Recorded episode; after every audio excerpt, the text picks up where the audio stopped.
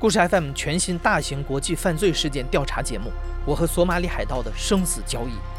又听到外面在啪啪啪的那种声音，他走到外面，他就在喊我，他说：“海盗来了。”这是一场持续了近五年、人类历史上最漫长的绑架案。无人来赎的人质和海盗开始了一场人性的交锋。一艘看似平凡的渔船，藏着什么样的秘密和谎言？我到上船，我才知道太复杂。我也是一样啊，那被骗了。一场营救为什么持续了近五年？他们海盗把我们交给他们警察了，我们那时候才知道，警察和海盗是一伙的。这五年中被绑架的人质们如何生存？我当时给船长是擦肩而过，船长脖子上来的血直接喷到我身上的。人性如何扭曲？太可恶了！人在海盗手里就想要发财，你看。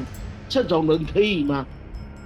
被非人对待监禁数年，一个人该如何活下来？他在自杀的第一个念头就想到我不能死。他又会遇到怎样意想不到的神秘人物和转机？The translator was there and he's like, "What are you doing? What were you thinking?" Blah blah blah.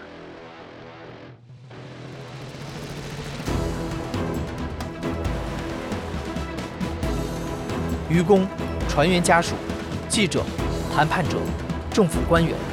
全球各地当事人的自述。故事 FM 二零二三开年突破力作，二月八日邀你入局，一起拨开索马里海岸沉寂十年的血迹和腥味，突出重围。关注故事 FM 微信公众号，了解最新动态。就真的巨尴尬，我把内裤给脱了，我还跟我当时男朋友说怎么办？我好像拉裤子。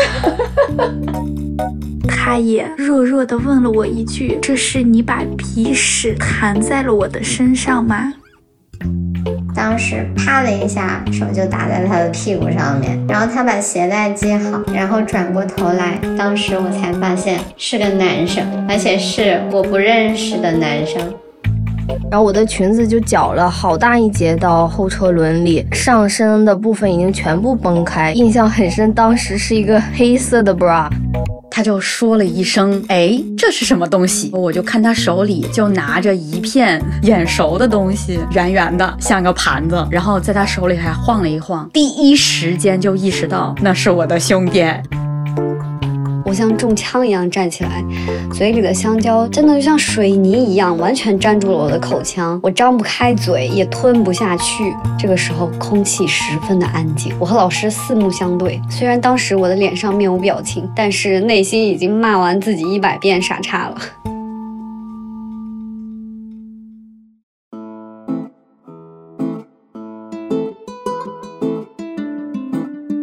你好，欢迎收听故事 FM，我是艾哲，一个收集故事的人。在这里，我们用你的声音讲述你的故事。听到开头这些片段，你是不是已经尴尬到抠出一座城堡来了？别急，更尴尬的还在后面。二零二零年，故事 FM 曾经做过一期被尴尬暴击的时刻，包括我本人在内，都对这期节目产生了强烈的共鸣。后来，每当死去的尴尬记忆攻击我的时候，我都会翻一翻这期节目，好像听了之后，自己的尴尬情绪也能缓解不少。所以呢，就有了今天这期被尴尬暴击的时刻二点零。可能当你发现大家经历的糗事五花八门又那么相似的时候，你就会更有勇气用“只要我不尴尬，尴尬的就是别人”这句话来催眠自己。也希望你听了这个春节后的第一期节目之后，能够笑出声来，开开心心的迎接新的一年。Hello，大家好，我是 Hazel，嗯，我今年二十五岁，现在在北京的一家公司做法务。嗯，其实呢，这件事情是发生在二二年元旦假期之前。老板来叫我开会的时候，我正在吃一个很大的李子，大概吃到三分之二左右，然后剩下三分之一呢，情急之下我就连果肉带核，整个含在嘴里了。然后老板在上面讲话的时候，其实我已经吃的差不多了，但是呢，人家在上面讲话，突然跑出去吐李子核，就不是很礼貌，我就把那个李子核含在了舌头底下。但是很不凑巧的是，有一个员工上去发言的时候，他把西部大开发说成了西巴大开发，然后我差一点点就没憋住。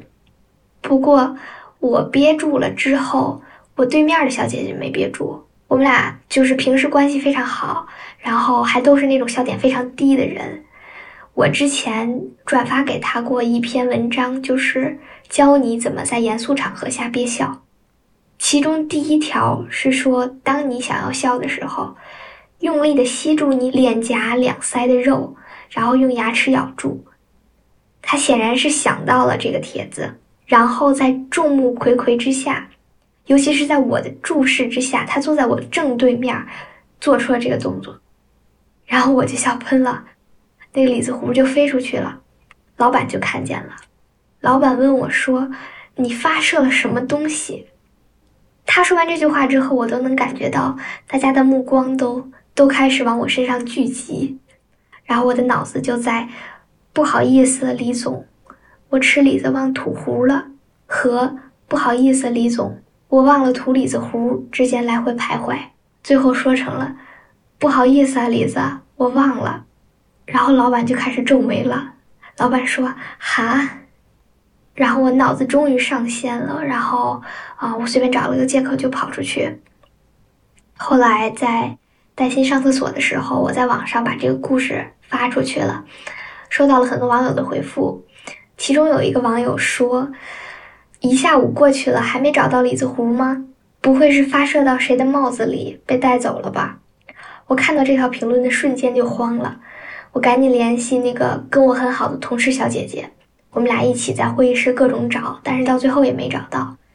他就建议我说：“要不你给每一个参与这个事件的人都发一条微信。”我就照做了，我给老板发了一条微信，我说：“你有没有看到一个小小的棕色的不明物体？”然后老板回了我一条非常摸不着头脑的微信，他说：“哦，这下我就明白了。”原来我把那个李子湖吐到了人家的围巾上，然后老板回家解围巾的时候，听到了很清脆的一声响，然后老板夫人也看到了那个小小的棕色的不明物体，以为是什么未知小动物的尸体，大惊失色，然后他就让老板用四十度的热水洗了两遍澡，老板觉得很委屈，坚称这不是自己的卫生问题，但是老板夫人始终不相信，老板觉得很心寒。嗯，但是呢，我的这条微信呢，送来了事情的真相，也送来了老板的清白，他觉得很感谢我。总之呢，整个事情就是很尴尬吧，但是最后呢，还让我有点感动。我至今还能有这份工作，都是因为老板人真的很好。老板，如果您在听的话，我一定会健康的活下去，然后努力为公司继续奋斗一百年。我叫小薇，今年三十四点五岁，来自东北的吉林，是一名国企的打工人。这件事大概发生在两年前。我们单位呢有一个羽毛球馆，里边有个浴室。中午午休的时候呢，我就和办公室里的几个同事一起去浴室洗个澡。那天呢，我记得是在出发之前，我已经尿意袭来，但是我同事特别着急，他就说啊，快点去，今天人肯定很多，我们就去浴室了。那个浴室呢，是一个特别标准的东北浴室，它是没有任何隔断的。大家洗澡的时候，所有人都是坦诚相见的。然后我抢了一个水流最大的那个喷头，就开始洗。就是折腾这一段时间之后呢，我这个尿意已经是非常非常的强烈，感觉就是膀胱有一种要爆炸的感觉了。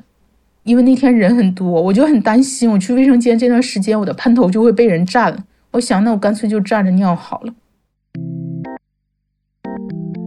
就把那个喷头的水调到最大，调整了一个正好水流冲下来掩盖的位置，就借着水流就开始尿。嗯，大家有没有那个经验？就是尿憋得很久的时候，刚开始放尿的时候，它那个水流是很小的，然后那个尿真的是很长很长。然后我在水中揉着脸，一切刚开始是很惬意的。然后这个时候呢，我就想低头看一眼，我这一低头，我当时的脑子就嗡一下。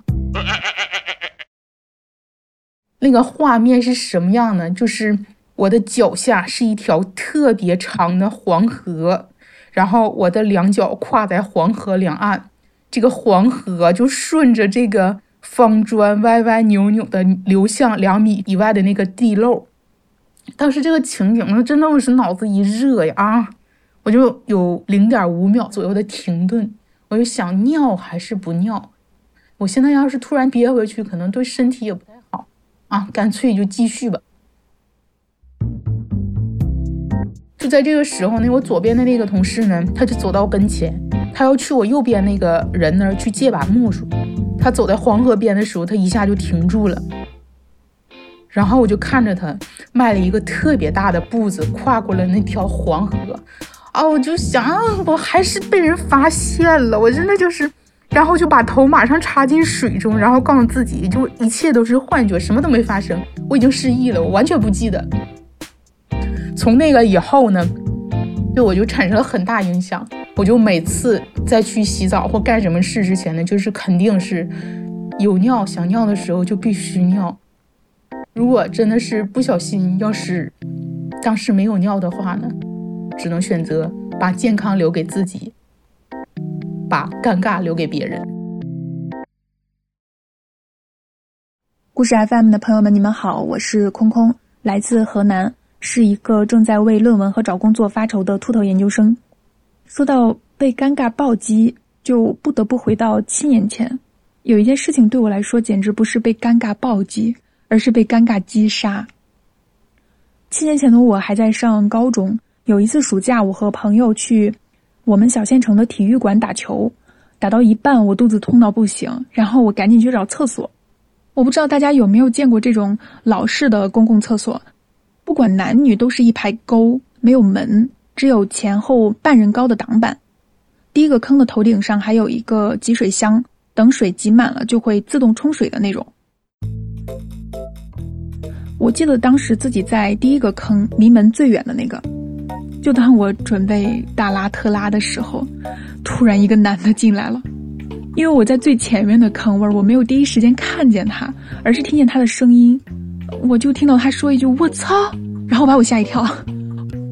我把头扭过去的时候，俺俩都懵了，我都无法用语言去形容我们两个脸上的表情。他赶紧退出去看厕所门，然后一声不吭的就跑了。我这时候火一下子就上来了，我就在想这是什么傻逼东西，男女厕所都分不清，我去。然后惊恐的来了。后面又有两个男的一前一后进来了，这个时候我就已经开始怀疑自己是不是走错了，然后我就把自己的身体尽量往墙里面靠，就生怕别人发现我。但他俩还是看见了，我这时候也没有回头，更不敢回头，在那儿强装淡定。但我的余光看见他俩退出去，看了好几眼门，然后听见他们边跑边笑，我脸一下子就红了。我感觉这辈子都没有干过这么丢人的事儿，我正准备就是赶紧逃，就又一个男的进来了，吓得我赶紧蹲下去。他进来后被我吓了一跳，然后退出去，看完标识后又进来了，直接在最后一排蹲坑上起了厕所。当时的场面非常的诡异，我只能听见他的排泄声和我的心跳。我太害怕了，又羞耻又尴尬，还不敢跑，因为我害怕自己被当成变态。我就一直在给自己做心理建设，鼓励自己站起来，提起裤子，捂着脸狂奔出去，反正他也不一定认得我。但是我还没有给自己催眠成功，我朋友他可能是在外面等急了，边走进来边大喊我的名字，问我是不是便秘了，怎么能拉这么久。下一秒他就看到了我和一个男的在同一排沟里，一个在头，一个在尾，搁那蹲着。他可能被这个诡异的画面冲击到了吧，就根本顾不上管我。真的就是发出杀猪般的惨叫，边叫边跑。这个时候，我终于有了提起裤子跑的勇气，腿也不软了，就赶紧逃，然后去狂追我朋友。天知道我当时跑的时候有多难过。我本来是打算瞒着我朋友的，因为我一直觉得社死不可怕，可怕的是被熟人撞见你的社死现场。后来我也是。求了我朋友好久好久，我求他不要告诉任何人，要不然我真的要死掉了，就丢死人了。在最后的最后吧，我才知道大家是默认看里面门上的标识分男女的。从外面的墙上看，左边呢是女生厕所，右边是男生厕所。但从里面的门上看，它的性别标识和外面墙上的标识是完全相反的。确实是我走错了厕所，但那个厕所确实很奇葩呀，对吧？大家好，我叫油菜屯，我来自江苏南京，目前从事的是儿童绘本插画师的工作。那大概是在我上初中的某一年春天，我爸妈给我买了一辆新的自行车，骑起来比我以前那辆旧的要轻松很多，轻轻一蹬可以滑出去很远很远的那种。那天是刚开春的一个大晴天，刚脱下了厚重的棉衣棉裤，我可能有一点儿获得自由后的洒脱感觉。于是，在一个人流量和车流量都不是特别多的下坡路上，没有急刹车，而是任由我的新伙伴载着我，特别潇洒的在春风里体验滑翔的感觉。那条路的尽头是一栋楼的拐角处，当我准备如德芙般丝滑的转弯的那一刹那，我突然很愕然的发现，一辆摩托车的车头正对着我的车头出现在转弯处的路口。我的第一反应是，完了。要和一辆行驶的摩托车正面相撞了，于是我下意识地紧紧地摁住了前轮的刹车，于是我的自行车前轮瞬间就停了下来，然后我整个人由于惯性立马从车上飞了下来，一个标准而完美的后空翻，双膝跪地的跪在摩托车面前。跪下以后，我才发现那根本不是一辆行驶中的摩托车，那只是一辆停在原地的摩托车。车上坐着一个大叔，可能正在等人吧。而当我从天而降跪在他面前的那一瞬间，大叔整个人都僵住了。我跟他四目相对的时候，他明显虎躯一震，愣了大概两三秒吧，他才回过神来扶起我，问我腿能不能自己走，要不要送我回家之类的。当时膝盖那儿的裤子都磨破了，腿也破了，狼狈不堪，尴尬的脸涨得通红。手心现在还留着一个小小的疤痕，但是这件事情给我留下的远不止这个小疤痕。这个尴尬小事故，在我未来每一次认识新朋友或者和人聊天的时候，一说出来，必定能把整个聊天氛围推向高潮。不知道那位大叔还记不记得当年从天而降给他下跪的飞车小女孩了？我想他应该是有印象的吧，因为可能这辈子他都没被人这样膜拜过吧。我叫周军祥，来自广东。然后呢，事情发生在两个月之前，就是我当时和一个学长一起去一家留学中介咨询。就这学长呢，他之前跟我表白过，但是我拒绝了。然后在那之后，我们就以朋友相处。但是因为我们都是同一个专业的嘛，又都想去留学，所以就在一起讨论留学上的事情。大家懂啊，因为别人喜欢我嘛，所以我当时就特地一改平时的一身黑，换上了白 T 白鞋子。但是在那之后的几天里，我无时无刻不在后悔这个决定。我们当时就从学校出发，到了中间那里聊了一会儿，就打算坐公交车回学校嘛。那时候我就感觉肚子有点隐隐的不舒服，但是因为不是很剧烈，然后车也快来了，就想着忍一下就没有了。就，但是上车没过五分钟，我就感觉到我肚子的不舒服就是瞬间加剧了，变成了想拉屎。但是因为公交车就是行驶在一条周围几乎没有什么房子的快速公路上，只有在开了二十分钟的时候路过了一个房子比较多的地方。但那时候我的感觉已经被我压下去了，而且你要下车的时候，你还得跟学长说我要下去上个厕所，这也太尴尬了。但是我们还不是很熟啊，然后我就错过了最后一个升级，因为这是之后的四十分钟车程里唯一一站房屋是比较多的地方。而后面的那四十分钟，我简直可以说是痛不欲生。车的每一点晃动，每一次摇摆，每一次刹停，都清晰的反馈到我痛得不行的肚子上。我忍到痛的开始冒冷汗，直到还有两站的时候，感觉要憋不住了。我的理智告诉我，我得挺住，不能丧失作为人的尊严。但是我真的忍不住了。有一点不知道是固体还是液体的东西从双臀间流了下来，我感觉到它粘到了我的内裤上，渗到了我的外裤上。还好裤子是黑色的，应该看不出来。还好只有一点，还好压力真的减轻了不小。还好快到了，到了之后我就赶紧回宿舍，当做这一切都没有发生就好。但是快到站。我才想起来，这个站台到我们学校还有十几分钟的步行距离，我就感觉肚子又开始痛了。我走向学校的每一步都感觉是走在了希望之路上，但是我每走一步，又像恶霸一样踩在我的肚子上，接受我疼痛无比。那个恶霸也毫不留情，趁着我的肌肉被走路分担了一点力量，他找准机会趁虚而出。整个过程我施加的只有阻力，但是他们依然奋力的向外冲锋，划过了大腿、膝盖、小腿、脚踝，最后到了我白色的袜子和鞋子上，跟着进入五感的是一股恶臭。我刻意走得慢了下来。走在学长的后面，学长问我：“你闻到了吗？怎么这么臭啊？”我说：“没有啊，应该是他们施的化肥吧。”他说路边是草地啊，还好当时学校比较偏，也是大中午的，基本没人。我们就这样前后保持一段距离，到了校门口。我想着一进校门口，我就赶紧分道而行。但是在校门口那里。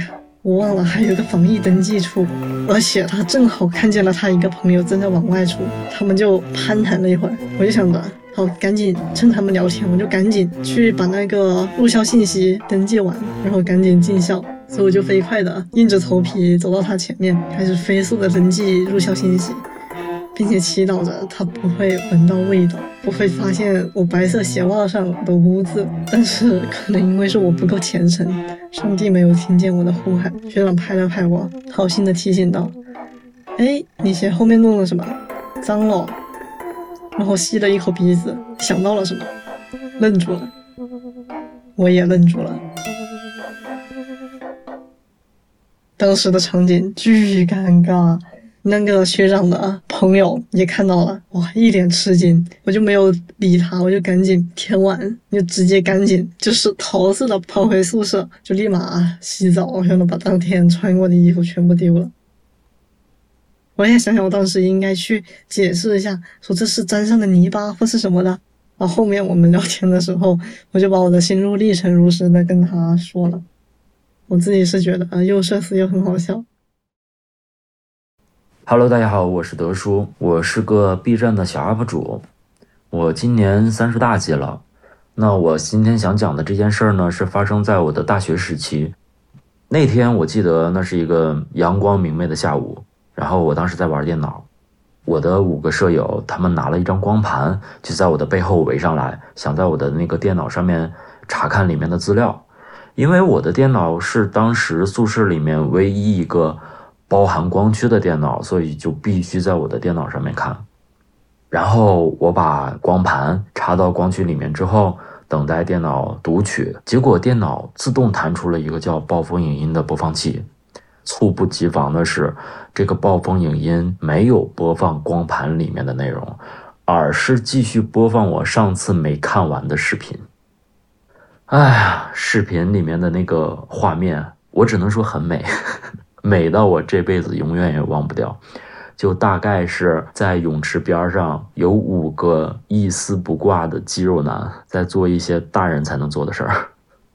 没错，我是个 gay，而且当时也没有人知道我的性取向。当时非常安静，只能听到电脑上一直在发出一些上不了台面的声音，然后我直接就慌了。我大脑应该在飞快的思考该怎么用最快的速度把那个视频关掉，但是我怎么都点不到右上角那个小小的那个小叉啊！然后我记得有人在后面喊了一声：“我靠！”让我的注意力就是透过那个显示器的那个反光，看到了我背后的那五张脸。那是五张无比错愕的脸，张着嘴，瞪着眼睛。这五张脸的画面就像恐怖片里面的那个高能镜头一样，就那么深深的、深深的刻在了我的脑子里。后来就是没过多久，我就在外面租了个房子，搬出了宿舍，因为我真的觉得太尴尬了。但是让我特别意外的一点是，居然没有一个人来问过我这件事，没有人来问我，哎，你是 gay 吗？不光是宿舍里的其他五个兄弟，就是包括我其他的同学，也没有人来问。所以，我猜他们不仅仅是为了避免我尴尬，没没来问，而且他们也没把这件在当时那个年代算是非常爆炸的小新闻分享给班里的其他同学。对于这点，我非常的感激。但是我其实从来也没跟他们说过一句谢谢，我也不知道什么时候说这件事儿啊。我当时完全不想提这件事嘛。所以，如果我当时的舍友们能正巧听到我现在讲这件事儿的话，我非常想跟你们说一声谢谢。